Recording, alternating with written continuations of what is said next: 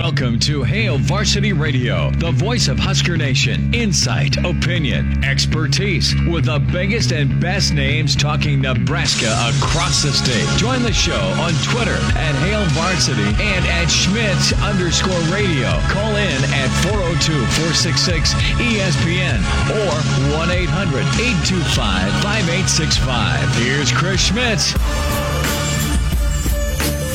Welcome to it. It's a Monday edition of Hail Varsity Radio. If you haven't heard by now, if you can't tell, just based on the voice alone, Schmitty is not in today. He is uh, with his family today, as he should be. I'm Elijah Herbal, filling in for Chris today alongside Will Wilson. We're excited to have the, the show today. Should be a good one. Got a fun one planned. Greg Smith coming up in about 20 minutes.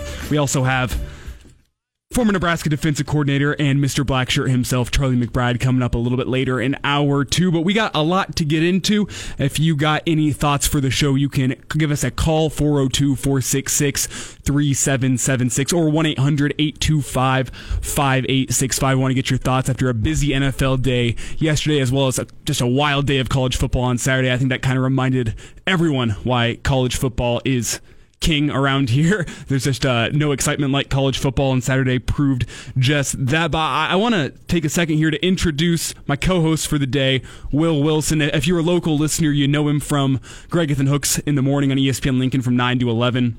Uh, but if you don't know Will, if you're not a Lincoln listener, never heard him before, uh, Will is awesome on the radio, pride of Lincoln East High School, and uh, the most dangerous shooter that Mahoney Park has ever seen. Will, how you doing today? Wow, that is a, a great introduction. I'm doing good, Elijah. Hey, how are you? Uh, I've been better. Yeah? Uh, the, the sports betting wasn't wasn't entirely great to me this weekend. Not have a good weekend, huh? Um, but still got Monday Night Football to to, to make some money back Make it tonight. all back, huh? I'm not sure about all back. Well, you know, put a little fifteen dollar uh, player prop parlay together. Maybe hit ten, you're back. Uh, I, I'm not sure if I'd be back just off of that, but we'll see. you could um, We we do have Possible. thoughts coming up in hour two on that uh, that Chiefs Ravens game coming up tonight, as well as a, a big day around the NFL. How about Rex Burkhead? Three touchdowns for the Patriots. Rexy. What a day for sexy Rexy. It's fun to watch him perform. But I want to start off talking a little college football. This is a, a Husker football show, uh, and I'd be remiss if I didn't talk about the day on Saturday.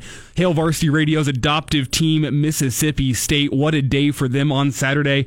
KJ Costello, the grad transfer quarterback from Stanford with an SEC record. SEC record of all the years in the SEC, no one has ever thrown for 623 yards. He did it on Saturday as they took down the reigning champs LSU. Will you get a chance to watch that game? A little bit. It was it was on at the bar when I was working, so I caught a little bit of it, but uh pretty impressive, huh? What a yeah, what a game and what a performance from that Mississippi State offense. Yeah, I mean that's amazing. History is made. Uh, in better yet, man, it was against uh, the Bo Pelini defense of the Tigers, which I'm not, I'm not sure about better yet. which a lot of people uh, pointed out. You know, And, and I'm not going to be quick to trash Bo Pelini in his first game. of course not. His best player on that defense, Derek Stingley, uh, was out for the game. And when you're going up against an air raid, uh, Stingley, the cornerback, is, is a big part of that. So they instead had uh, an entire secondary out there that has never started a game before for LSU. Which, by the way, uh, KJ Costello, that, that is a quarterback name right there. Oh yeah. Do You agree? oh yeah, KJ Costello, It's a quarterback name. and he, he- one of the guys where I wonder if when he makes it to the NFL, if he makes it to the NFL, he'd drop the KJ and go for more. I'm not even sure what his actual name is. Maybe it is KJ. I, I don't know. I'm going to go with it. Why wouldn't it be? That's what they show on TV. But like you- you'd think he's one of those guys that would go by his like actual name once once he makes it. No, I think he's uh, KJ. Why would he change it from KJ? KJ is kind of cool. His his real name is Kevin Richard Costello, so I have no idea where the J comes from. Maybe it's junior, probably junior. I wonder if his father's You said Kevin? Kevin. Oh, Kevin. Okay, yeah, stick to KJ. See, He's a, a political science major, wants to get into uh, to government. No, I mean stick to football, man. I mean, Stick to football for now. It. That he's slung it on Saturday. I mean, it, it just kind of proved that that Mike Leach air raid offense, mm-hmm. and not necessarily unstoppable, but people call it simple, but simple works. KJ Costello can run a he can throw a, a four yard hitch route, and LSU couldn't stop it all day.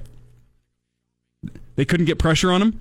He, he just had time to pick him apart in 623 yards. That's just astounding. that is pretty amazing. But uh, And that was their first game of the the season, correct? Or first game of the season Yeah. for both teams, which which makes me wonder whenever Nebraska and Ohio State face off, LSU did not look like the same team that they were last year. And I get that. They're down 18 starters from that, that team last year. Yeah. But th- you would still expect a team that was a national championship contender. The, the guys behind them can still see the the effort and the, the, the type of performances the guys in front of them put on last year, and that team just looked disheartened from the start. yeah, you know, maybe it was week one, and you know we've seen a lot of upsets week one. You know, that's why a lot of people are excited about Ohio State week one. People are looking forward to that.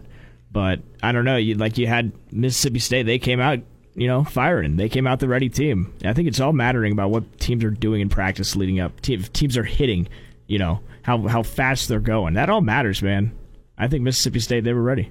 Mike Leach, the Pirate, was with us on Thursday. Uh, he was understandably pretty excited to get his first SEC win under his belt uh, on Saturday against, I mean, a defending championship team in the LSU Tigers. Uh, and he had uh, some thoughts post game. Uh, and I, I mean, how can you not love the guy after hearing this? Yeah, I tell you, it's better than average. I'll tell you that. that, that, that stadium, there's a lot, there's a lot of ghosts in this stadium, and um, you know, and you play. Uh, we play. We played LSU because you know New England, Green Bay, and the Chiefs uh, had somebody scheduled, so we played these guys. But I'm really proud of our guys. I thought we played real well. I thought we stuck in there during tough times.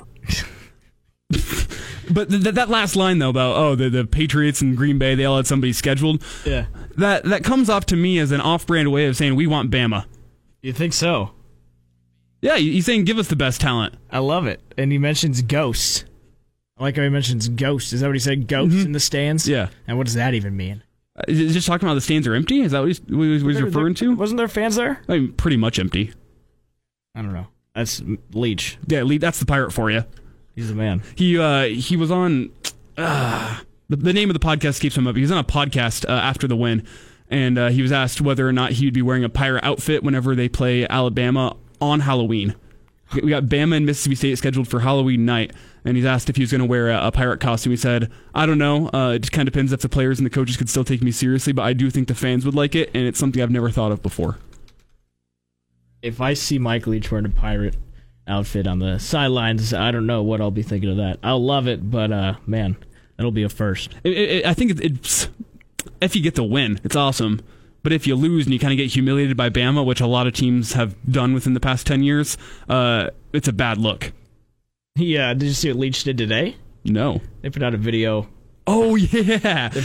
and like he was asking people to hop on the bandwagon. Hail Varsity Radio has hopped on the bandwagon. Mississippi State is our adoptive team until October 24th. You are you are in. I am in on Mississippi State, uh, Ole Miss, which is kind of my. It's weird. I got I got two adoptive teams in the SEC. I got a friend who goes to Ole Miss. He was back in town this weekend, uh, and I was talking with him about Mississippi State, and he hates Mississippi State with a burning passion. And he said it was wrong for me to support Mississippi State and Ole Miss, uh, but I'm gonna do what I want. I live in Nebraska. I don't live in Mississippi. I don't have to pick allegiances like that. Uh, Ole Miss looked good for about a half against Florida, uh, and then Florida's offense kind of kind of took off. Florida's good. I think they're all right this year. Who- Who's that quarterback? Uh, no clue. No clue. No clue. Kyle Trask. Trask. Kyle. Trask had six touchdown passes for Florida, and I wasn't sure if I was a, a believer in Kyle Trask before before Saturday, but put on a great performance against Ole Miss. Yeah, and the, I think they're top, they're ranked top five, and it's so weird to look at the rankings too. Right now, I think I think They're kinda BS right now. Louisiana Lafayette, I think, is uh, ranked right now. As they should be. Well, you think they'd be ranked right now if everybody was playing? No, but they're three and zero with three impressive wins. Sure, put them in, make them feel good. Uh, we've been talking a lot of SEC though. I think we'd be remiss if we didn't talk a little Big Twelve in Oklahoma. Thanks. The, the laugh is about all you need to know with Oklahoma's performance against Kansas State on Saturday. Uh, dominant, dominant, dominant first quarter performance. Had 200 yards of offense in the first quarter. Uh, they had 11 first downs as compared to Kansas State's zero first downs in the first quarter. And it looked early like a runaway. Yeah, it's one of those games where I was watching earlier, saw that Oklahoma was up big, stopped watching, and then when you look at your phone, you like two hours later, you see that and you, you're just shocked. That was one of those games for me. Yeah, and uh, the quarterback for Oklahoma. Uh, oh, I'm gonna have it in a second. It's gonna come to me because he's trying to follow up the likes of Kyler Murray and Baker Mayfield, Jalen Hurts, and kind of, kind of just looked unimpressive all second half. Spencer Rattler, that's the name. Rattler. Former uh, number one quarterback in the country. He was featured on Netflix's show QB One a few years back. Oh, Um, was. Yeah, a, a big name recruit, and didn't have. When you when you look at the stats, it's not awful until you get to the interceptions, and then that big interception at the end, which which sealed it. Uh, which was a hell of a play, by the way. I mean, he was 30 of 41. defensive. Yeah, but he was 30 of 41 for 387 yards and four touchdowns. Yeah, it's a good line. It's a good line until you see the three picks. And watching him live, he- he didn't look like the same dynamic playmaker that Kyler Murray was, that Baker Mayfield was. Jalen Hurts, I wouldn't call dynamic, but he was still a playmaker. And, and Spencer Rattler did not look the part. I know it's his first ever college start, in- or Yeah. second, second career college start. Uh, I'm not giving their non-conference. That, that barely counts, though. I don't even know who they beat. I don't care who they beat because I'm sure they killed them. Uh, but didn't look the part to me against a K State team which is bad. If we're honest, just on paper. Yeah, I mean, K State's team has zero recruits who are four or five stars compared to Oklahoma's 55. now be careful. Be careful with that because uh, K State they were without three of their starting uh, secondary. Okay, so the, they, those are backups in there, recruits. Yeah, they had receivers playing cornerback in this game. Maybe that's why got, they got the three picks. That's amazing. Because receivers can catch the ball better. That's that's amazing though. I mean, that's a hell of a. But the, what's with the Big Twelve? I mean, it's just happening left and right. K State, we were all giving them crap because they lost, you know, to a bye team week one, and now they're getting that upset to Oklahoma. It's weird, man. It is weird to watch. uh, are, this we're, we're I don't think we have enough time in this uh, this segment to get into this, but the whole thought of Nebraska going back to the Big 12 this offseason, which was floated around never really seriously by anyone who was actually important, uh, but the, the idea was floated around, and, and this weekend is like nah, nah, we might get killed in the Big Ten, but at least we don't have to deal with that the, the no defense in the Big 12, just kind of not, not the joke of college football at this point, but they're they're just uh yeah, you put up 60 points against a Big 12 defense, okay. I uh, I don't know. It, yeah, you're right. It was talked about a lot, but I don't know. Yeah, right. The Big Ten is different. I, I it's kind of hard to remember what the Big Twelve is like, just because we were kind of young at the time. But uh, I don't know. It's it is different, and you know, looking at TCU, everyone's talking about uh, Spielman down there, and Yeah, I, I'm. I don't really want to get into this. It's. It's. I don't want to judge somebody based on their first game in a new uniform, especially in a weird off season like this. Uh, but what was his stat line? One carry for four yards, and that was it. yeah, Something like that. Mm-hmm. Um, I, I wish the guy all the best. JD Spielman put in work for Nebraska, and I hope his season picks up from here. Uh, I I wasn't a huge fan of people calling him out on Twitter, especially because yeah, it's it's his first game in a new uniform, in a new offense. Uh, especially whenever you're the focus of an offense at a place like Nebraska, that you're not going to be that at TCU. So I, I'm going to give him some time. I'm going to give him a little bit of a little bit of leeway to, to get his feet wet, get his feet under him at TCU, and uh, and get things going. Because I'm rooting for the kid. sure. And I, I probably shouldn't call him a kid. He's older than me. But I, I'm rooting for JD Spielman at TCU. And uh, all the best to him. I, I don't want to get into that too much. Uh, I feel like you guys probably got into it a little bit this morning. Yeah, I mean, we just talked about it. I mean, Yeah. you don't have to get anything you don't want to, Elijah. Yeah. But I, I'm just, I, I don't want to root against the guy because he put in just years of service at Nebraska in a bad team and was dealing with mental health issues at the same time. Uh, I, I hope he gets his fresh start and I hope he gets his NFL shot next year. And I, I hope he plays well to finish the year for TCU. Yeah, I hope so too. last of my thoughts. Uh, See but what happens. while we're on the topic, Big 12, uh, we had Bill Dolman on Friday, and his message was that he thinks, uh, at least towards the end of his interview, he, he said he thinks that the Nebraska Iowa rivalry may have surpassed already the Nebraska Colorado rivalry. That's interesting. And and as a as a young person who doesn't remember competitive games against Colorado. The, the games I remember are in Bill Callahan's last year, his last game, getting drubbed by uh, Colorado on the last day of the season. That that's my memory. And then we got the the Suh uh, sack and pick six, Yeah, I mean that's all I. followed by the Alex Henery kick. Mm-hmm. But none of those screamed excitement. I never grew up hating Colorado. Well, that's. The, I feel like we had this conversation back when we played Colorado, and everyone was saying, "Oh, oh, is Colorado a rival?" Blah blah blah. blah. You know, yes, they are. They are. It, it was a. Tr- I believe it was a. It was a trophy game until they lost the trophy. Yeah, that that definitely happened. But uh, it's definitely a rivalry. I don't know. I. I. I like after Continue. I, sorry. I just I hate Colorado more than Iowa, but I don't know. It's different because we play Iowa now. We play Iowa now, and now that they've gotten us five straight years, uh, I, I've taken a couple trips to Iowa City, and those fans are smug as hell. they think that they will always be better than Nebraska, and it does not matter. They will get lo- less talent than us. They will do more with it, and they will beat us year in, year out. And I am ready for that narrative to change. Well, the, Iowa, uh, their, their program is uh, racist. I, I mean, I personally just dislike Iowa more than I dislike Colorado because Colorado never seemed like a true threat to Nebraska. Don't, but don't you hate them a little more now? Because like they beat us twice, bro, and they really are like walking over us over there. I don't. I don't. But because the Iowa fans closer to home, five hours away. I run into more Iowa football fans than Colorado football fans. That's for sure. Is there even such thing as a Colorado football fan? Think, I've yet I've yet to meet a true Colorado football fan, somebody who just bleeds for Colorado. Whereas Iowa, I run into a lot more, and man, do they dislike Nebraska every single year. They want to beat Nebraska, and it's one of their top wishes for the season is to beat Nebraska. They've beat us five straight years. The way in which they've done it pisses me off. yeah, so we need to beat them We need to beat them. because the rivalry is kind of you know you can only, you can only be so mad at somebody. Yeah, especially whenever they've beaten you five straight years.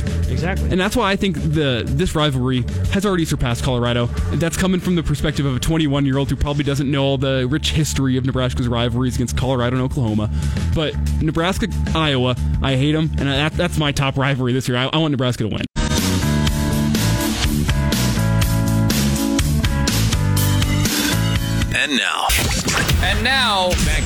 Varsity Radio. It's a Monday edition of Hail Varsity Radio. Elijah Herbal and Will Wilson filling in for Chris today, and uh, a lot of big news from this weekend to get into. First, though, we check in with recruiting insider for Hail Varsity Magazine, Greg Smith. And Greg, before we get into recruiting, I, I need to talk to you about your Lakers. You, you knocked out my Nuggets this weekend, and not entirely unexpected, but uh, I, I know you got to be over the moon right now. I mean, yeah, I, I feel good about about them going back to the finals. It has been a long ten years, and it's the longest stretch of my life uh, time that the Lakers have not been in the finals. So that, it makes me very happy to see that happening. But as everybody on the team uh, has been saying, uh, the job's not finished. So I feel like I'm in this weird position where I can only be so happy that they won the Western Conference because the ultimate goal is the championship, which is the only thing that we really care about. And so, on one hand, that sounds like a flex, and on the other hand, I, I'm really just like kind of a paranoid fan because I know that if they lose, like everybody will be making fun of me. So it, it, it's just an interesting position to be in. Are you worried about the Heat? Uh, yes, um, they have a, they have a good team, like, and they have the, uh, the I think the type of team that you have to have to be able to like at least hang with the Lakers. Like they have some good wing defenders, so they have multiple guys that they can throw at LeBron. Uh, Bam has become a star in the league, which is great for him. Um, but he can then kind of match up with Anthony Davis. That'll kind of be key to see if he's quite ready for prime time and the bright lights. But at the same time, we need to see that a little bit about Anthony Davis in the finals. We've seen it throughout these uh, playoffs and they have the coaching advantage. Even though I like Frank Vogel as a coach, um, I would trade him for Spo in a heartbeat. Um, so yeah, there's things to, to be worried about there. But at the end of the day, the Lakers have the two best players in the series. Typically in the NBA, that that wins out for you. I I personally love the Heat team. I would have loved to see Celtics versus Lakers in the finals because this, the history that goes with that matchup. I think that would would have been a lot of fun. But I mean, how could you not be having fun watching Tyler Herro play? Duncan Robinson, uh, Bam Adebayo, Jimmy Buckets, Jimmy Butler. How fun has that team been to watch? I mean, it, it's been incredible. But I mean, Greg, it's it's it's still the Lakers, and I I can't let you go without getting a, a finals prediction. Lakers in five? Is that what I'm hearing from you?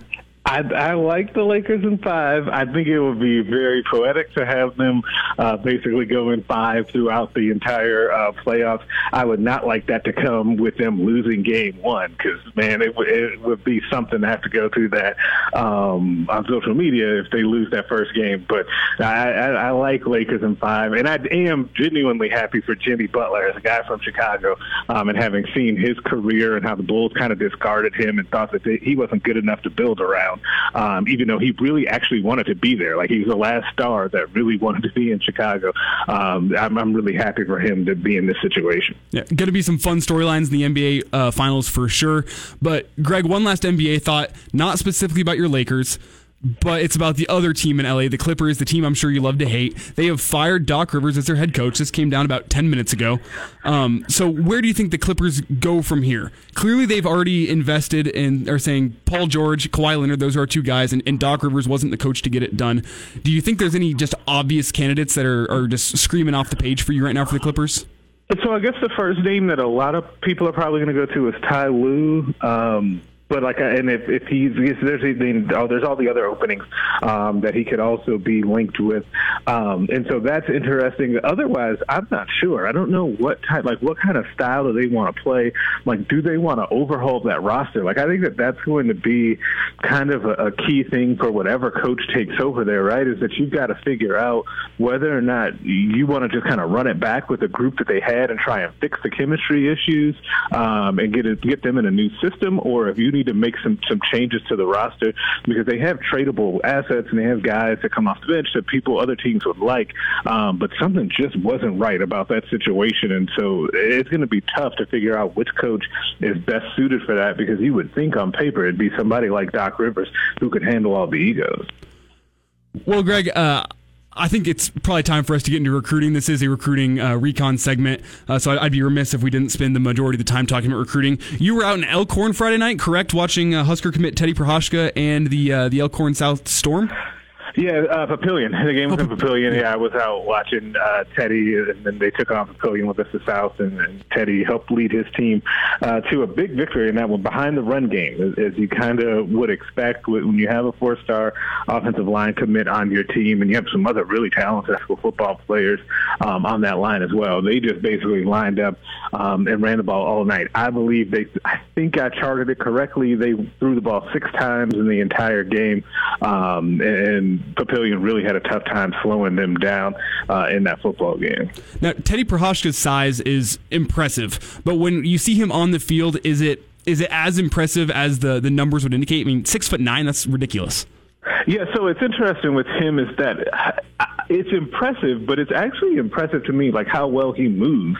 Like you, and and uh, when you look at him, he's obviously a physically imposing kid um, that only gets bigger. Like I always make the joke that it, it feels like every time I see him, he's put on more muscle um, because his frame just can hold it. He reminds me a little bit of how Bryce Benhart is on the, currently on the Huskers, where you can just keep adding good weight to him because he has the frame to support it, and they're both similar sized kids. Um, but the thing about Teddy to me as well is that he moves so well. They run a couple of plays uh, specifically that Nebraska also kind of runs too, where they have him. He's at left tackle, and then he um, pulls on the line, and he moves so quickly laterally to then pull through the hole and get in front of a running back to be able to clear the way. It's really impressive to see.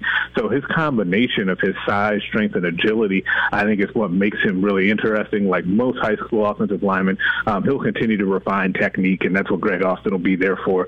Um, but once he puts it all together, I think the Huskers could have a really special player. Greg Smith, recruiting insider for Hail Varsity, is with us here on Hail Varsity Radio. And, and Greg, uh, a decent number of local talent uh, picked up walk on offers last week. Uh, who are the big names that picked up walk on offers, and, and, who do you think uh, Nebraska is really pushing for to get in that walk on class for 2021? Yeah, I think the the biggest name I thought from over the weekend because there was probably a handful of these offers that went out was Aiden Young, um, kind of a do-it-all offensive and defensive player uh, for Elkhorn High School. Um, he's a quick kid, uh, really good in space. Um, I talked to him over the weekend. Nebraska's looking at him as more of that duck R position um, to be a walk-on, and I think that you're going to continue to see um, more and more of those offers go out because this is typically the time of year when you feel, where you see that it, everything just kind of feels a little bit off where if you're thinking about, well, is this normally the time of year where you see blank? Um, and it doesn't feel that way just because of how weird everything has been. But this is that time where you end up seeing those walk-on offers primarily because we're, you know, a handful of games into the season. Guys can get film out. Now, coaches are obviously not allowed to go out on the road and see them in person, so we are missing that piece of it, but coaches are able to evaluate that film. So we're, we're going to continue to see more and more of those offers go out, but I'll be curious to see how Nebraska can finish off the class because usually or kind of get the walk-on class rolling because usually what happens is they have that big homegrown Huskers event um, sometime during the season as well, where they can get the recruits and their families on campus. They have a big presentation, um, and they have other like either walk-ons that are currently on the team or former walk-ons come back and kind of give a, a presentation about what that was like. And it's always very, very impactful. And Nebraska always gets walk-on commitments out of that presentation. So without that, uh, I'll be curious to see what they're able to put together to kind of simulate that. Yeah, and with the talent in Nebraska as it is right now, uh, you got to think that the walk-ons are going to be important, and Husker fans always love the good walk-on success story. So that'll be fun to track as this football season goes on. But also local kids uh, getting offers elsewhere. I know James Carnie picked up an offer from Pitt over the weekend, uh, as did Micah Riley. Uh, you want to tell us a little bit about those two? Yeah, so James Carnie picked up, like you said, that offer from Pitt, um, another Power Five offer from him, um, and and he's continuing to be a hot prospect as teams get that get his film out. And I know he's continued to every game he puts out um, his Hudl film to show what he's doing, and he's having a really nice season. Um, so far. And Micah Riley is a 2022 uh, tight end out of Bellevue West, who it feels like every day is picking up an offer. I know he's picked up Auburn recently um, and a few others, but he's got offers now from coast to coast, um, and he's content to kind of take his time with with his uh, recruitment. He's got time yet, but he also kind of blew up during COVID and everything that's been happening with quarantine, so he hasn't been able to get out and see any of these schools in person um, that he's been getting these offers from, and they're you know like I said from down south in Auburn, um, out west Arizona State. You know, obviously a bunch of Big Ten offers. So he needs to be able to get out there and see um, some of these schools in person before he can really start evaluating uh, the list of suitors that he has built it up. Yeah, that 2022 class uh, seems like a long ways away, but Huskers already working to get it filled out. I know you talked last week uh, with a 2022 running back out of, I believe, Pennsylvania. That's Nicholas Singleton. Can you tell us a little bit about him? Yeah, so Nicholas is a really talented uh, prospect. He had 38 touchdowns um, during his sophomore year of high school um, and well over a thousand yards. And he's a kid that Nebraska got in on, and, and this is probably the best time, um, even though it would have been nice to be a little bit earlier, is that, you know, he's got offers already um, from Penn State, Ohio State, Notre Dame. I think Florida's on his list. He's a national recruit, a four-star level kid um, that it feels like could end up being someone that's in the Big Ten one way or the other, whether it's Nebraska, Penn State, Ohio State, Nebraska trying to make up some ground here. Um, but the whole key with him, like it's going to start to be a broken record with the 2022 group, is we've gone so long now in the extended dead period without those kids also being able to get on campus. So you end up playing a little bit behind the eight ball with kids that aren't really local, that have not been to your campus yet. Because one of the things that gets kind of overlooked in us talking about losing the 2021 official visits is a lot of those 2022 kids take those unofficial visits to game days as well, right? And so if you think about a number of kids that have committed to Nebraska recently, they started visiting Nebraska as sophomores and juniors, um, and so Nebraska's losing out on that. So I think that the Nebraska will have to make up ground there, but as long as they at some point can get kids on campus, they'll be okay. Greg, we got about a minute left. Maybe time for one or two last thoughts. Uh, really quick, how did Thomas Fidone do in his game last Friday night?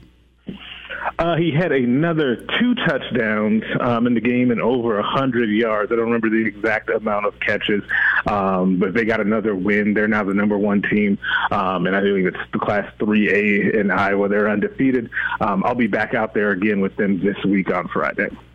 All right, Greg. Uh, it's felt like a while since the Huskers have gotten a commit. Uh, a little two-part question here, really fast. Has that been affected by this extension of the recruiting dead period? And then, B, who do you think could be on the horizon for the Huskers?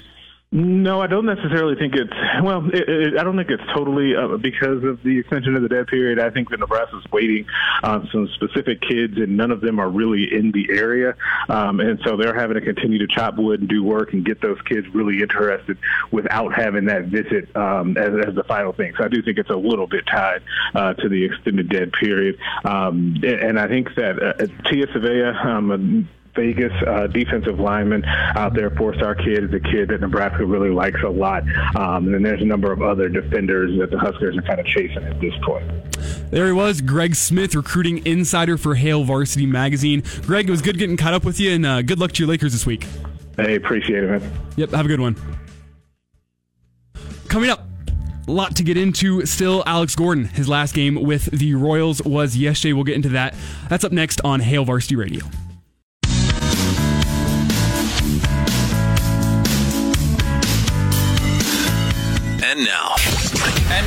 Now, back to Hail Varsity Radio.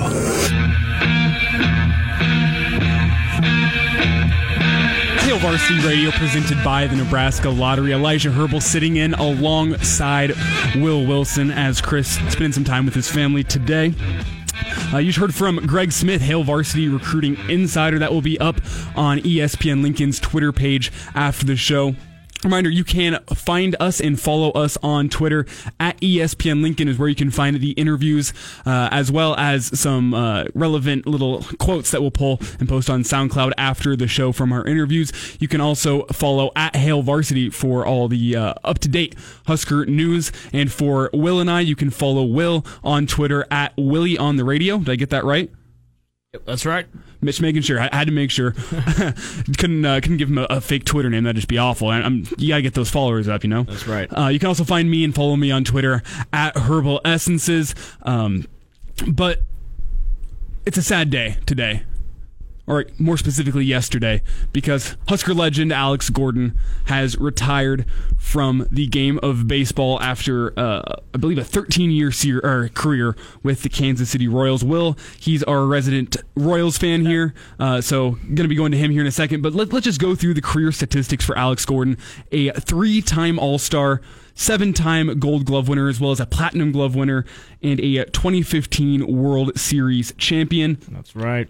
Uh, I mean, Husker legend as well. Mm-hmm. You look at his 355 batting average during his time at Nebraska, also hitting uh, 44 home runs, 189 RBIs, 53 doubles, and scoring 188 runs. Yeah, that's how you tear it up in college. In sure. three years. Three years at Nebraska. Declared after his junior season. Incredible. And, that, and that's why you don't even need to be you know that's why a lot of Royals fans don't you know they don't even like the Royals, but you like Alex Gordon because he's from Lincoln. He tore it up here. Just you know everyone's been saying just a boy from Lincoln. And, yeah. yeah. When the Royals had that that three year run, uh, I mean all postseason the Rockies are terrible. They've been terrible for the past decade. So as soon as postseason baseball came around, it was always I'm a Royals fan. I'm a Royals fan because I don't even like Kansas City sports, but man, do I love Alex Gordon. He's also a South or a proud Southeast alumni. That's right. Uh, and have you seen his high school stats? No. During I, his time at Southeast? I haven't seen his high school stats. He was a career 483 hitter in high school. Oh my god. Across 4 years. That's including his like freshman and sophomore seasons when he's going up against kids that are 18 years old and he's 15 or 14. A career 483 hitter. That's ungodly with 25 home runs and 112 RBIs. I love it. That's amazing. It's amazing. Alex Gordon is incredible. The uh, Kansas City Royals released uh, a tribute video yesterday. I-, I, think we have time to, to play it in its entirety because it's pretty good. Alex Gordon was born for this. Looking back now, it's as clear as a crisp Nebraska morning, as clear as the imprint of a bat across his back. Raised in a hardworking Midwestern family with a love of Royals baseball, his parents taught him that when you combine God given talent with an unbreakable will, anything is possible. If his legend was built in Kansas City, that foundation was laid on the ball fields of Lincoln. A local kid with a rocket arm and a sweet swing. By the time he made it to the big leagues, Royals fans already knew he was one of their own.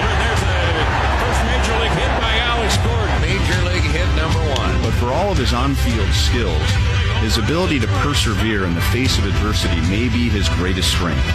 Lesser men would have folded under the pressure, crumbled from the expectations. Alex Gordon didn't either. He retooled, rededicated, and simply put, became one of the most dominant left fielders in Major League Baseball.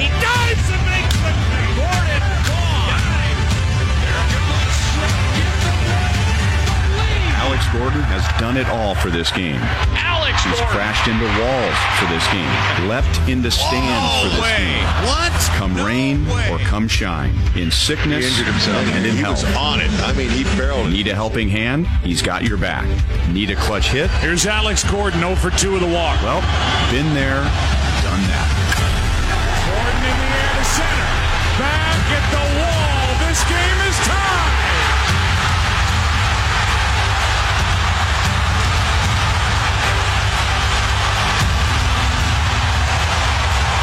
So, what does it mean to leave a legacy?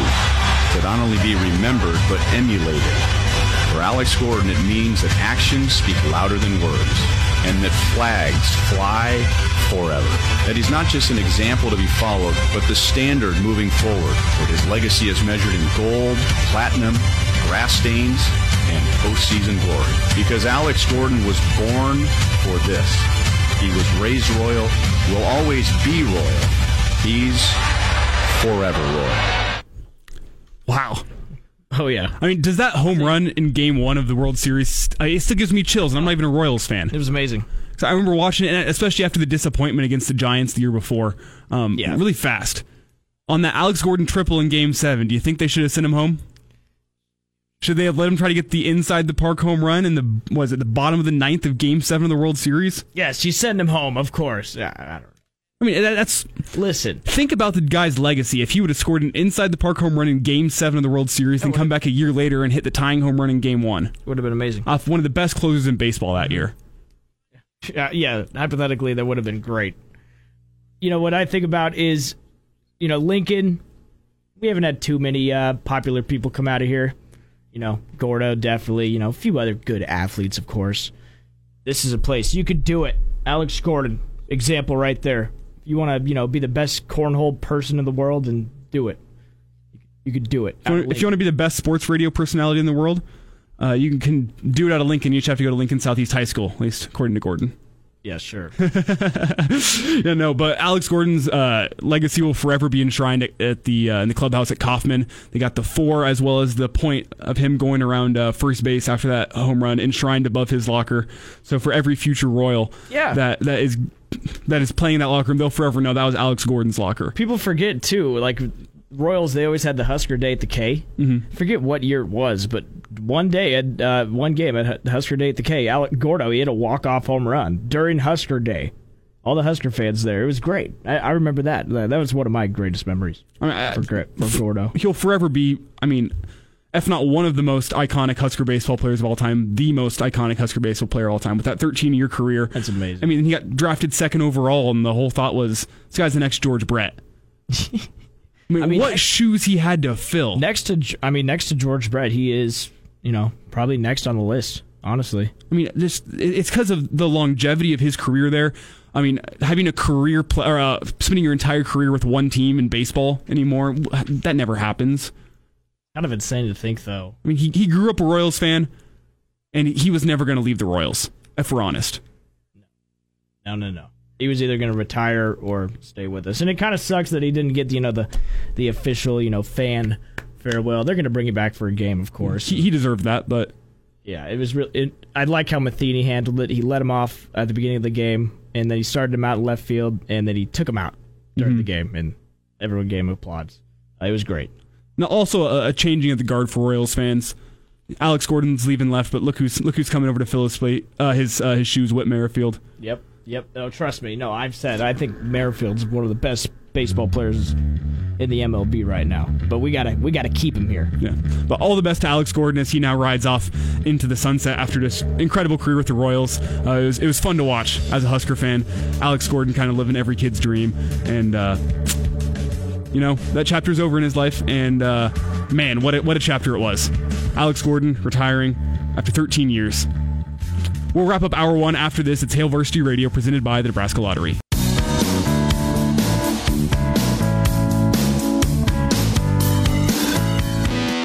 Chime in 402 466 ESPN or email the show. Chris at HailVarsity.com. Just try me. Try me. Back to Hail Varsity Radio. We're rolling through a Monday here on Hail Varsity Radio, presented by the Nebraska Lottery.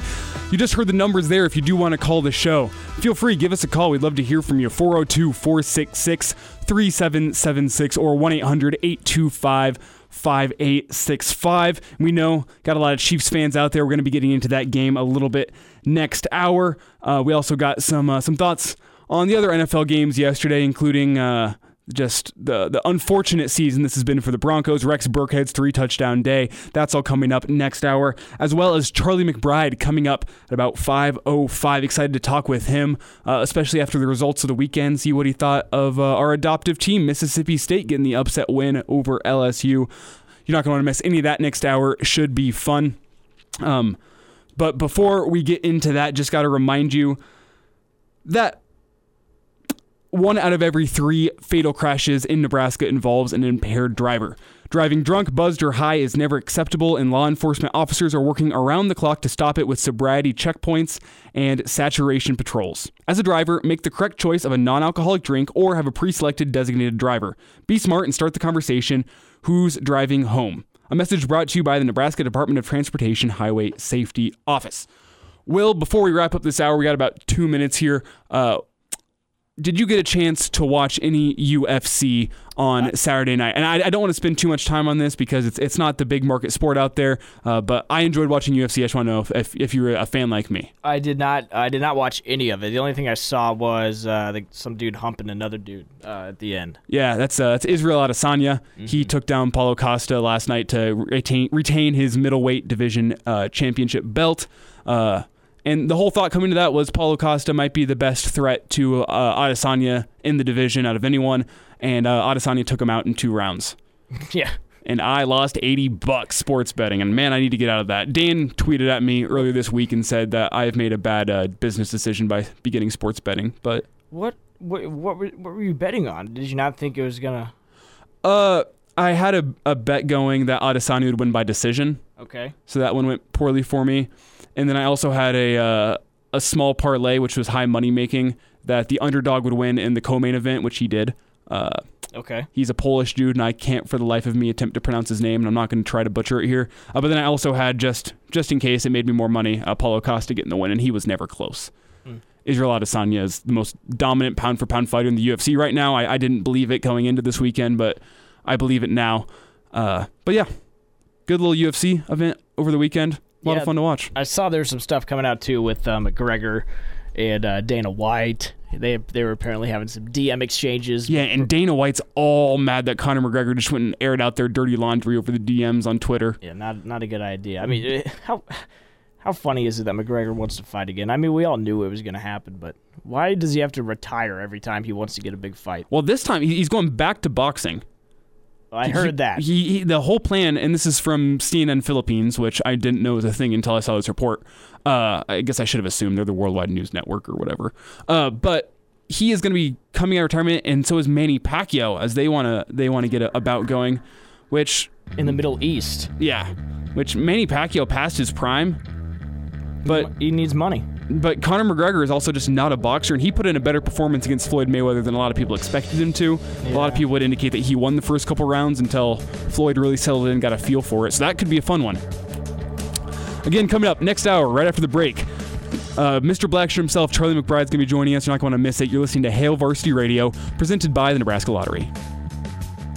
Welcome to Hail Varsity Radio, the voice of Husker Nation. Insight, opinion, expertise, with the biggest and best names talking Nebraska across the state. Join the show on Twitter at Hail Varsity and at Schmitz underscore radio. Call in at 402-466-ESPN or 1-800-825-5865. Here's Chris Schmitz.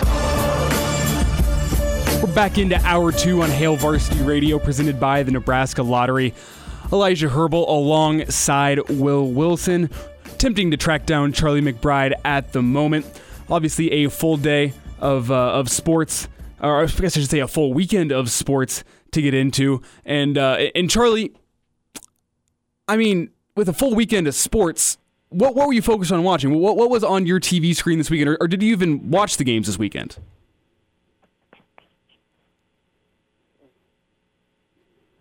Charlie, Charlie, you got me? Yeah, are you there? Yeah, can you hear me?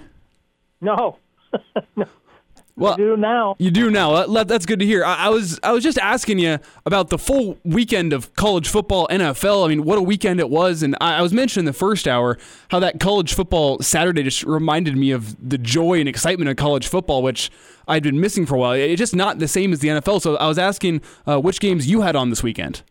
Well, I um, I just kept turning it back and forth because I was working. I was building a fence, and I came in and out, and and that, and uh, I don't even remember. I I watched uh, LSU a little bit, Mm. and that was a disaster. I mean, they got 600 yards put on them throwing the ball, and that's not good. And I've been there before, so I know how their fans are feeling today. And Oklahoma, I watched probably the most. Oklahoma, Kansas State. I mean, you, you picked the two best games, but building that fence, uh, I'm assuming the weather was pretty decent out in Michigan this weekend. Then, I mean, it, it was a warm one on Saturday here in Nebraska, but it, it's been feeling like fall ever since. Well, it wasn't. It wasn't that. It, it wasn't that hot, but it was really beautiful. I mean, uh, mm-hmm. you know, this weekend, and you know, after Labor Day, we don't have a lot of traffic around here. I mean, you know, most of the people, a lot of people have their boats and stuff in, and their docks, and so it's getting kind of, you know, um, thin. So it's really, really nice. Well, you mentioned the LSU game and uh, and 600 yards passing from KJ Costello. He set an SEC record, which is incredible. Um, when you look at Bo Pelini in his first game as D coordinator, how tough is it to come into just a new system like that, new players that you've never played with before and, and coached before, and, and, try to turn around and and make them successful? Well, that's the hard part. You know, you you don't know if you got the right guy, the, the players in the right places, and uh, from what I could tell, they got some inexperience in the secondary, and that that's other other than that, they're really good, I think. But you know, they they you know, it's just one of those te- seasons. Enough of the really really good players are gone, and uh, you know they're not. I don't think they're as good physically either side of the ball as they've been in the past. But uh, you know, they, they aren't too bad on you know defensively they've been pretty good you know kevin's done a heck of a job down there and uh you know so uh kevin steele who um was on our staff at one time is is the defensive coordinator you know down at auburn and i've seen them play but uh I don't, I don't, you know, I don't know. I just, I just, it, it's hard when you're a new coach. You got new players. You don't know them. That, that's the, that's the problem. I didn't have that problem because I wasn't the coordinator. But um, you know, you get you just learning your own players. You, you're still going into the first game. You really don't know who for sure. You know, you have a good idea, but you don't know for sure who your guys are. In my first year, we actually rotated every uh, first team and second team just I didn't know I didn't care who was on the first or second team because you're going to just rotate every two series. So it, it was pretty easy then. I didn't have the numbers either, but um, I had all all of them were good players. You know, I mean they were really good players. I think out of about eight guys, six played in the NFL. Now, Coach, I want to defer to your expertise here. Whenever you're coming into a week against, uh, you know, an offensive system like Mike Leach has with the air raid, where they're going to come in and run the ball four times and throw it every other down, what can you do as a as a you know as a as a play caller to try to, to try to limit that damage? Well, one thing is just fundamentally, I think you, every play you, you you you try to indoctrinate them into playing like every play's a pass, and you play the run on the way to the quarterback. You know what I'm I'm saying? You learn you learn the blocking schemes. You have to know them really really fast. A lot of times it's footwork that tells you right off the bat what kind of footwork they have. Uh, you know, there's just certain things you know you can key on, and then there's certain players you can key on. But when you don't have film before you can't tell. Some guys give the pass away you know, with the way they set up and and things like that. You know, like just getting their stance, you can tell if they're going to pass block or run or what. But so if you can pick one of those guys out, then sometimes you, you know, you can you can tell uh, a little bit. You know, you you have to guess some, but. And then the other thing, you know, you worry about the first games in which there were a bunch of penalties you know, a lot of five yard penalties, you know, illegal procedure, offside, you know, all kinds of little bad things you don't like, and that happens. That happened to everybody. I mean, the, all the games I was watching, there were quite a few penalties in it, and uh, that's those are things you got to clean up. Coach Charlie McBride is with us here on Hail Varsity Radio. And, Coach, I want to ask you on, on one more thing about this LSU Mississippi State game. And, and, that's LSU's coming off a national title last year. And I know you got some, some experience with that. Um, so, how do you avoid just the, the championship hangover? Like, it, are teams less motivated the year after they win a championship? Uh, that, that was kind of what I was hearing uh, this weekend. I I think you know we we had so many guys coming back on that second one that they just continued through it, and uh, in fact, you know they they really they, they I was uh, you know we very well could have done it in, in '96 too, but you know we just we that was our year to kind of regroup and come back you know in '96, but uh, when you have them back to back, we had enough leadership on the team where they kept it going. Because you know, I think I I can't remember exactly, but uh, you know, I think the the the, the uh, slogan that the players had was business as usual. Uh, you know, and that that was kind of the you know, the one when we beat Oklahoma or beat uh, Miami, I think the year that year we had it was unfinished business, and and then after we won it, then the next one was business as usual when we won in 95 and and I think a lot of that stuff just carries on to the players. They they see they can do it again and they did. And um you know and, and we you know 96 was just a kind of a, a year where maybe we swallowed too much. You know what I'm saying? Like a little bit like happening this year to some teams that won championships or you know, were close. And, um, you know, there we just didn't play as well. And, and overall, I thought we played pretty good, but not good enough to win the national championship. Uh, you know, we were, you know, we were up there in the polls pretty good, but then 97 of course we had a good team and 99 we might have had the best defensive team we've had in you know i mean overall uh, and it wasn't maybe the one with the best players necessarily, but it was one that was the best team defensively. I mean, one of the best teams. Hey, Charlie, down at uh, Tavern on the Square, a bar down in the Haymarket, they've been airing a lot of old uh, 97 games, and they showed uh, the Missouri game. And, you know, obviously we all remember the Missouri game, the catch by Davison. And, you know, looking at that season, Missouri, they they, they kind of played you guys close. Why was that? Why did they give you guys the most who, who uh, battle? That? Missouri. Who? Missouri. oh, 97?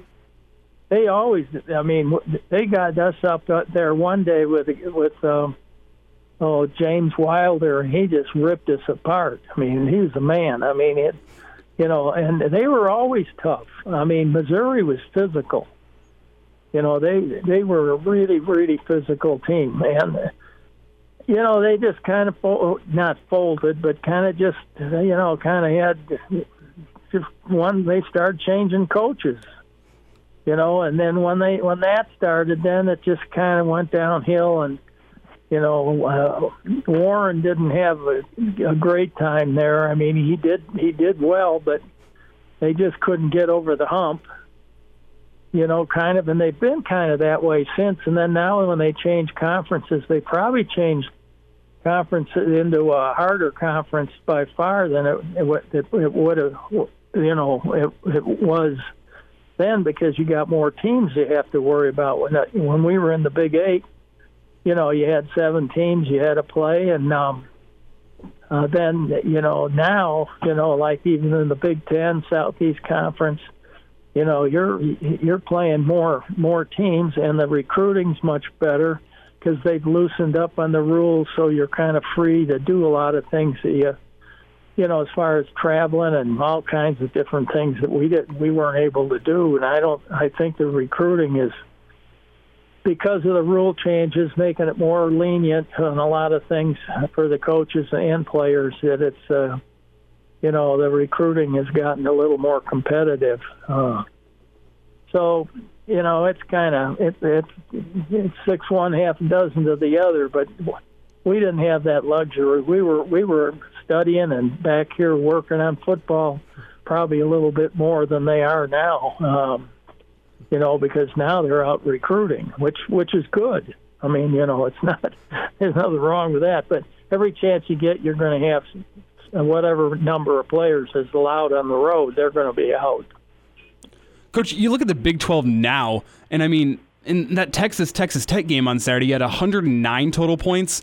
Um, Yeah. just how how different is the Big? I mean, could you imagine having 109 points scored in a game whenever you were playing in the Big Ten or Big 12? That's that's what you call basketball on grass. I mean, you know, it's it, it, it the offenses are just that they're the kids. Uh, they're, you're getting these skilled. You know, uh, if, if you look at a lot of them, a lot of them, you know, before you, well, that player's too small, or he, he, you know, now you're getting those smaller guys, and they're hard. You know, they're playing special teams, and they're playing you know, in the secondary, and they're playing, um, uh, you know, wide receivers and stuff like that. They're, they're, you know, where before, you know, I remember I way back when I know when Frank Frank was playing, he was a he was a fullback. Well, he was really the I back because the two they ran a T formation and the two backs on either side of them were 230 pounds.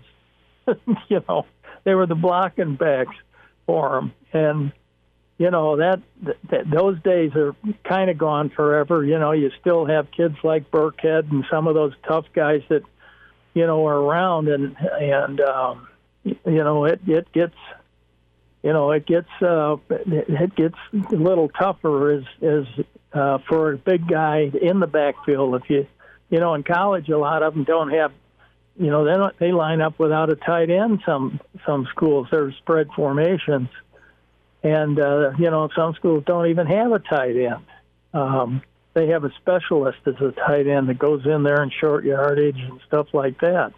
That's how much the passing game has come on and and you know kind of taken over. And I think the teams that the teams that win, and you know you can go back and yeah, I still think that you know in college football it's still got to be the running game and play action passes and things like that because you know, and in pro ball they just throw it all over. Even if it's snowing, ten feet of snow, they still keep throwing it.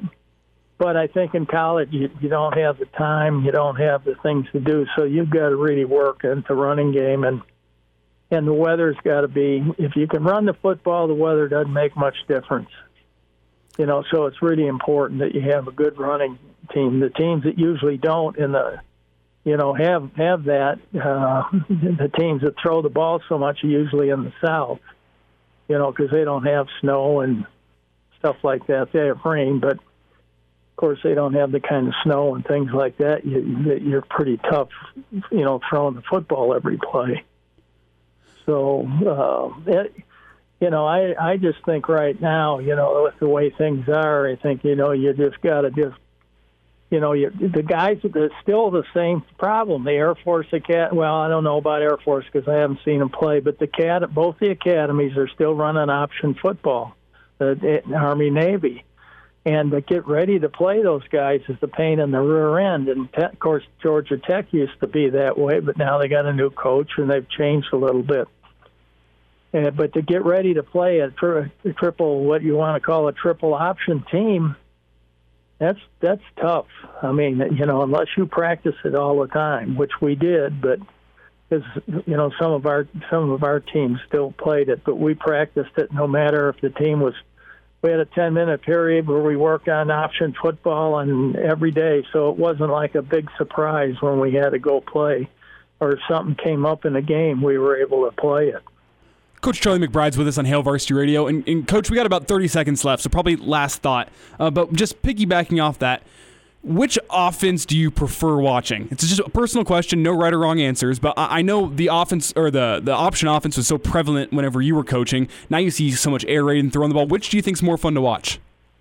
What do you mean? What t- style of football? Yeah, what style? Uh, I I still go back to the running game because there's so much to, to it. Uh, the pass game, guys are just sitting in pass blocking, and the running game is fun to watch because they have different blocking schemes. They, you know, and to see how they're running the plays, you know, because it's the, the the the replay value is a valuable thing for you know somebody like me, you know, where I like to see what for sure I could say, well, that I think he did this, and then you see it. So but I still like the running game and the and you know with the passing, you know with the play action stuff in it. uh, I think when you you get put to sleep, I think a lot of times with just one at one or the, you know just throwing the ball every every play, and and I think if you were running back on those kind of teams, it'd be kind of I don't know disheartening, I guess you want to call it, you know. And then you probably have two or three of them, so you got to get them all some time, and doesn't work that way. For you know, you usually have trouble with it there, so. So it's better off, I think, where you can run the football and throw it too, and you know now with the running quarterback, you know, which we had, um, I think you know they got better as time went on, but you know that I think that's exciting too. Yeah, they put a little bit of option in there, or they put a lot of quarterback draws and so forth. Charlie, good getting caught up with you. We'll talk next week, all right? Huh? Good getting good getting caught up with you. We'll talk next week. Okay, good. I don't know if it's if it's the weather's like this, maybe I'll be skiing. maybe it's water skiing, not snow skiing. okay, well, thank you. Yep, thank I'll you, Coach. next- okay, bye now. Bye.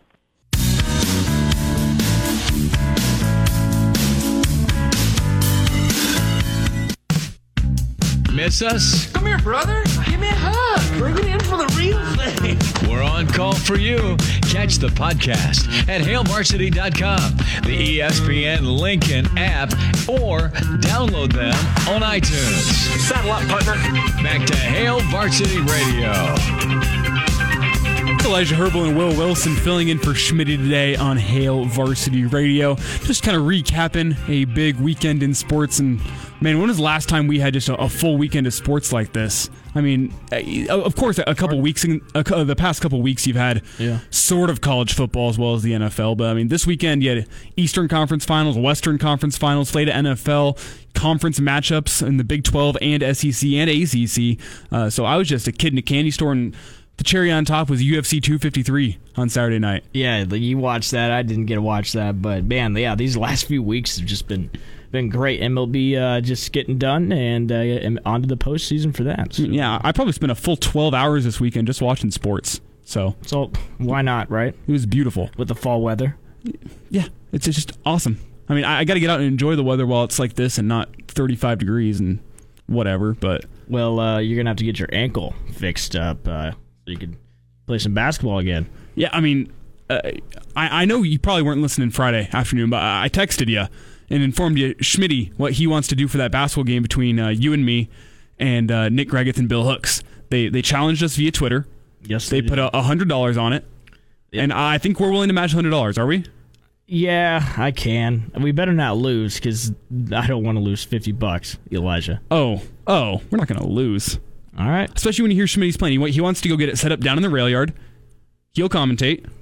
And I'm cool with that. Is golden. He said we, we, we can live stream it on the, the ESPN Twitter account. He said he'll even record it, and you guys can play it in your morning show Yeah, I love that. if you want. I love that idea. He, he's got a few more ideas. Okay. One of those is after every single basket that gets scored against you, one player on the team has to take a shot. Oof. If we're doing it in the rail yard. So I mean, the thing is, is if if they put up 15 on us and it's seven threes and one two, that's only eight shots. That's four. That's four between us. Here's the deal. Do you know how much these guys could drink? Hooksy and Nick. Probably more than us. They're they're forty year old men. All right. And they're both in beer league softball, Exactly. They kn- they could drink a lot more than us. and, and they're- used to to drinking a lot and playing sports at the same time. I'll think about that idea. But also, we got to trust our our our 21 year old livers here. But I, the other thing I'm thinking about here is the fact that they're 40 year old men. They're going to go so try hard. yeah, that does scare me. I'm I'm gonna have to put on the ankle braces. Nick's probably going to get mad at me. I don't know if he's 40. I think he's like 35. Just- I'm, I'm rounding up on that. Okay. Yeah. He's, No, he's married with two kids. It's pretty much 40. You got to get your ankle ready, and then we'll play those guys. I, I think we can. I think we can beat him though. We have to bring our game. Yeah. We're not losing. Yeah. The problem with, with the whole shots idea is I just know my three point shots going going down the tube if I if I start drinking, Yeah, that's that's what I'm thinking too. and and that's that's what our game is relying on. Definitely some shots after though. Yeah, we'll we'll, we'll rock with that. Okay, we, we spent too much time talking about this, not enough time talking about NFL. Because uh, what a day for Rex Burkhead yesterday. Three touchdowns. Uh, including one where he just jumped over a defender. I think got that one loaded up. But I mean, 34.8 fantasy points if you have standard scoring. And uh, let, us just take a listen to those three touchdowns. Here's the first one, an 11 yard reception. 42 seconds to go. One timeout left for New England. Burkhead at the left of Newton with Edelman to motion into the backfield. Play fake to Edelman. And a screen right for Burkhead. He cuts it to the 10 and it eludes a defender to the 5. Oh. Burkhead goes airborne, vaulting to the end zone. Touchdown, Patriots! That's via 98.5 The Hub, Patriots Radio Network. Uh, that was his first touchdown of the day, which was sweet enough already. Here's his second. Maybe. This was a Patriots quick snap it with a carry up the middle, in for a touchdown. New England adding to its lead. And the Patriots expanding the advantage over the Raiders. That was a two yard rushing touchdown there from Rex Burkhead. And the third one, I believe, was an eight yard rushing touchdown. Uh, five. Five yard rushing touchdown from Rex Burkhead. This is his third touchdown of the day. Newton waits for Zuber to get set in the left slot. Byrd up on the line, left. Edelman on the right wing. Burkhead behind Newton. Takes the handoff, runs it left. Burkhead, nice, twisted into the end zone with a diving touchdown for the Patriots. Burkhead, for the second time today, leaves his feet. It adds to the New England lead. Nice job, Rex. That's the healthy Rex Burkhead right there. When he's healthy and he can play like that, he's so multi-dimensional. Yes, he's in. Ball clears the goal line.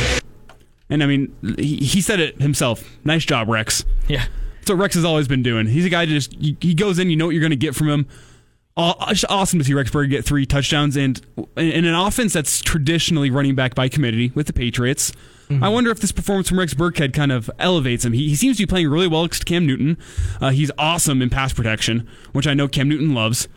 And then uh, down the goal line, he's a threat, and, and Cam Newton seems to be finding him. Yeah, I can see them using Rex a lot more uh, the next few weeks. And what's even funnier is Sony Michel. He also had like 116 yards. So they he wasn't the only running back that was getting it done. Sony Michel was too. So I, they are heavy running, man. And uh, yeah, I think uh, and it's kind of funny how we just have these games out of Rex. You know, every so often you just see a Twitter talking about Rex.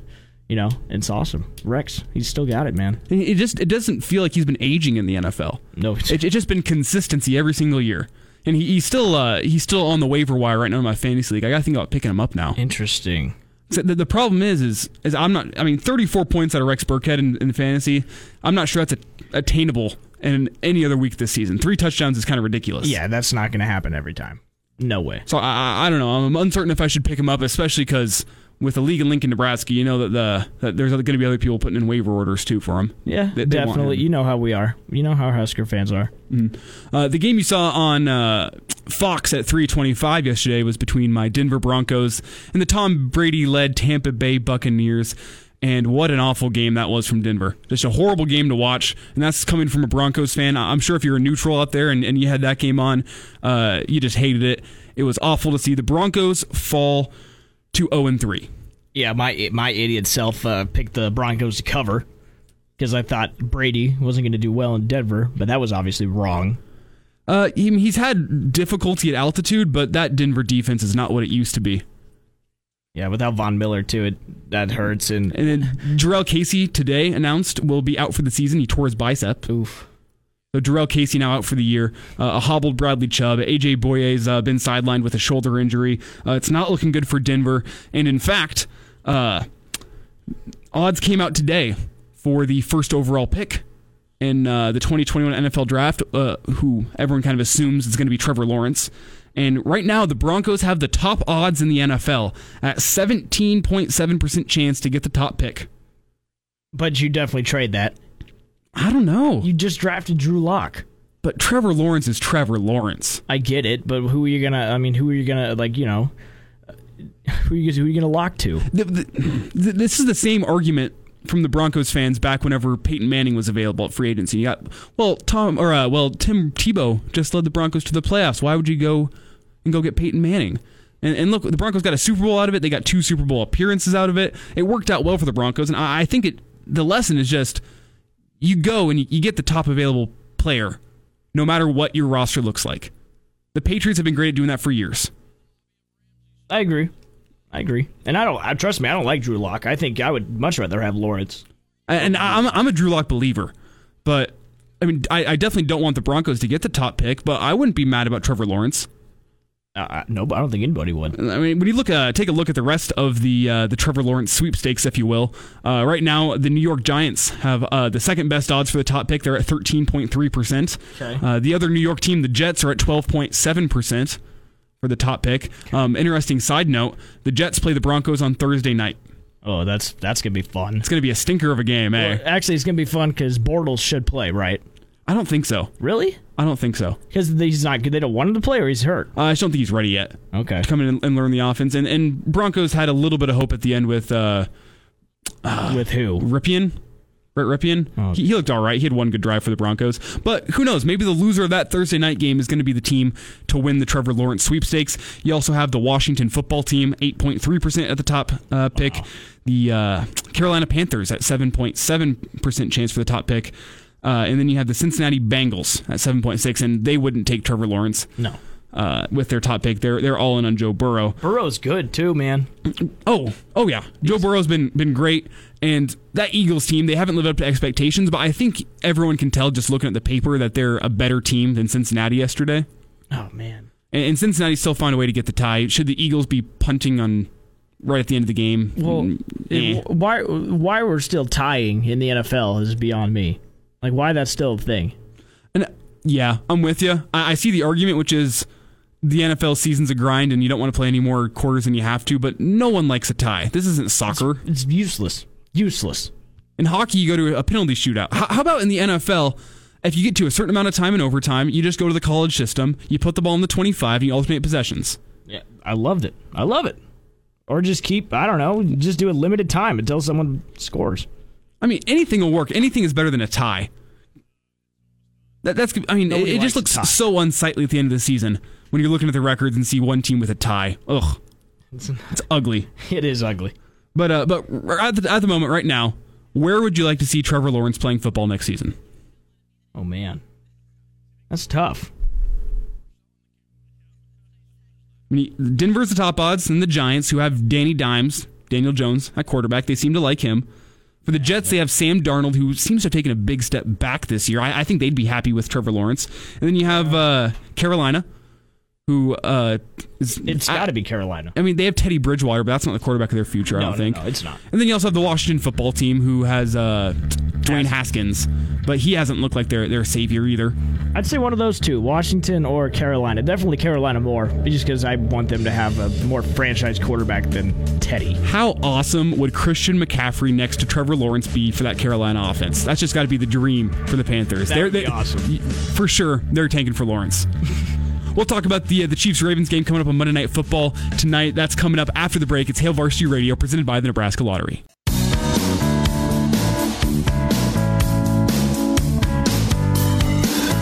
And now. And now, back to Hail Varsity Radio. It's Elijah Herbal and Will Wilson on Hail Varsity Radio. Pretty fun show today. I know a little bit lacking on some Husker news and notes. But that's because we had a, full weekend of sports uh, to get into today, and I've really enjoyed talking with Will about that. Damon Barr back in tomorrow producing the show. I'll be back in hosting for Schmitty, and we got some more Husker stuff to get into tomorrow. Mitch Sherman going to be with us tomorrow, as well as the producers for the Day by Day documentary. Excited to talk with them and uh, and get back into some Husker news for you. Husker full padded practices beginning this week, uh, and you know just just kind of getting back into the swing of fall camp should be a lot of fun. It's going to be exciting to hear uh, Scott Frost telling us how great all the practices were, and uh, I will just, you know, naturally hype myself up for the season way too much before uh, Ohio State week one, October 24th. Down boy. Down boy. Don't do that to yourself, all right? don't don't tell yourself all the things you want to hear and then, you know, be surprised when they don't happen. Let's try and be, you know, modest here. I am situation. still hopeful for the year this year. I will say that. Um, and I, I was getting all the, the memories today from one year ago from Nebraska Ohio State game day. Uh, I went and camped out. Have I ever told you this story? I, you went and actually camped out to get a yeah. spot? So uh, the night before, there was that Husker basketball introduction, Fred Hoiberg's kind of first night where they had the scrimmage. Rick Ross came and, and yeah. performed a concert. And I was I was working that uh, for my job with Husker Vision, and that finished up about uh, 10 p.m. And uh, I went directly down to college game day after that. And uh, did not sleep a wink that night. I was up all night waiting for college game day. I, I got into the pit up front. I was on TV. Okay. Um, and then college game day finished up, and it was right back over to Memorial Stadium, and I was working Husker Vision for the Ohio State game. So I went about, uh, I think I did the math, and it was almost 48 hours without sleep, which is the longest I've ever gone. Um, absolutely brutal day, but good day stands out in my memory. Hoping that the next game Nebraska plays against Ohio State, we have a little bit better result. Uh, but you know, all around, good day, and it was kind of fun to look back on that in the memories. Uh, but today, today, today, not a year ago, today, today, today, we have probably the most hyped early season NFL matchup that I, have seen in a while, and it's because it, it's the uh, the Chiefs and the Ravens. Mm-hmm. Chiefs come into this game as a three point underdog. It's the first time that they have been an underdog uh, since Patrick Mahomes' first season with the Chiefs back in 2018. Um, he has been an underdog in six total games in his career, which is ridiculous. Only six. Uh, and in those, if you're uh, a betting man, uh, he is 5 0 1 against the spread. Five wins against the spread, no losses, and one push. Okay. So he comes in as a three point underdog tonight. We'll see if, if that record against the spread continues. In those games overall, he is four wins and two losses, but he has never lost against the spread while uh, being an underdog. Interesting. You know, it's other this, you know, both these teams are uh, traditionally really good against the spread. I mean, Chiefs are ten and one against the spread in their last eleven. Ravens are eleven and two against the spread in their last thirteen. And sp- speaking of the last eleven for the Chiefs, those have all been wins. Mm-hmm. And they're ten and one. I believe the one loss was last week. Was it not against the Chargers? Um, I believe yes. Yep, that was a that was one of the losses. And you, speaking of which, you're saying that they winning games. Yeah, it's been they've won 13 straight in September. Whew. Uh huh. So they're not losing in September. I mean, so, someone, someone's got to fail tonight, though. Uh, I don't know. The Ravens are the, are the biggest threat to the Chiefs. I'm not sure if we can say the, that the the Ravens have surpassed the Chiefs yet, just because the Chiefs won the Super Bowl last year. But the Ravens have been on fire to start the season this year. Um, and Patrick Mahomes, just what, what can you say about him? I mean, he's amazing. He's really good. He is really good. But so is Lamar Jackson. So is Lamar Jackson. And that kind of brings me to the point I want to get into here, and that's Patrick Mahomes and Lamar Jackson. Is this the beginning of a new type of Tom Brady and Peyton Manning rivalry? Because remember that from from the mid 2000s, mid to late 2000s, was that it was it was Brady and it was Manning, and you knew just about every single playoffs, Tom Brady and Peyton Manning would be facing off in the playoffs, and every single time that they played in the regular season, it was going to be just must see TV. It was going to be a Monday night game or it was going to be a Sunday night game. And, and I think Patrick Mahomes and Lamar Jackson, I mean, they're the they're the future of the NFL at the moment. And that's that's kind of what the take was on, on Brady and Manning was they were they were the current of the NFL. They're the two best quarterbacks. Sure. And Mahomes and Jackson, not only are they the future of the NFL, they're also just the current of the NFL. Mm-hmm.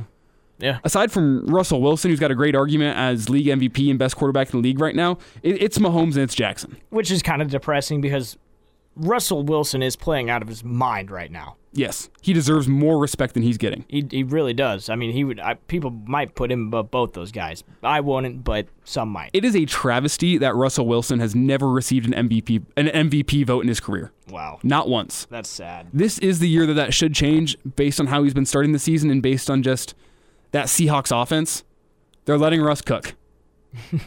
and it's, he's cooking those defenses, I'll tell you that. Um, but it, it's besides him, it's Patrick Mahomes and it's Lamar Jackson. Yep, it is. You know what you're going to get out of those two tonight.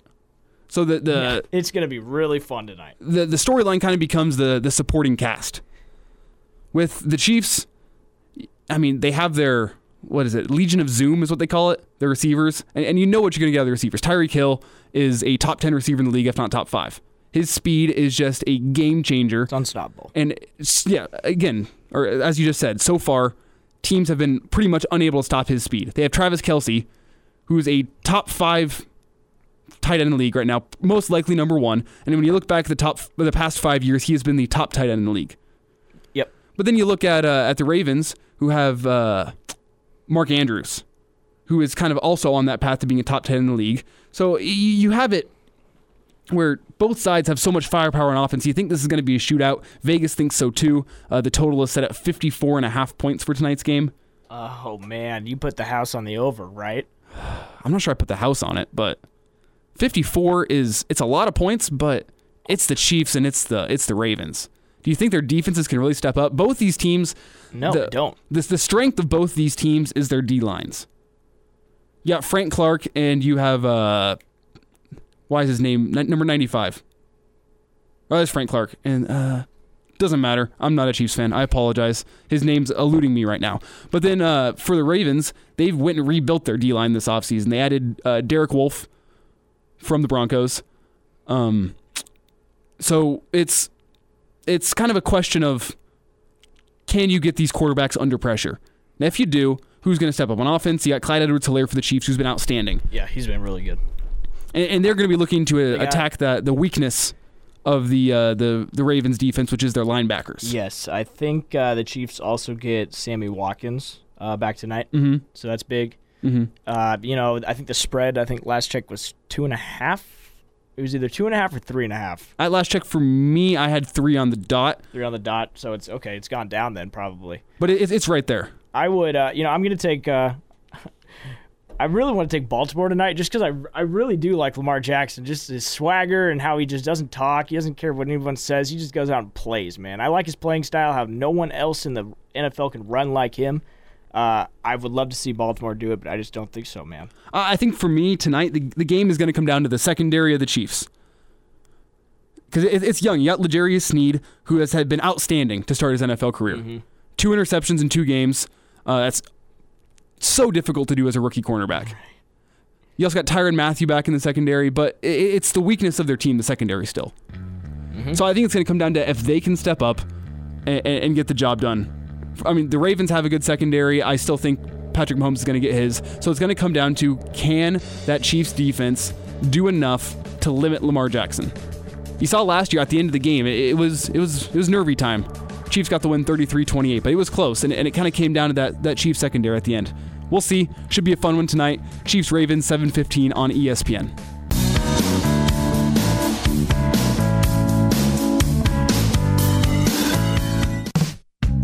Miss us? Come here, brother. Give me a hug. Bring it in for the real thing. We're on call for you. Catch the podcast at hailvarsity.com, the ESPN Lincoln app, or download them on iTunes. Saddle up, partner. Back to Hail Varsity Radio.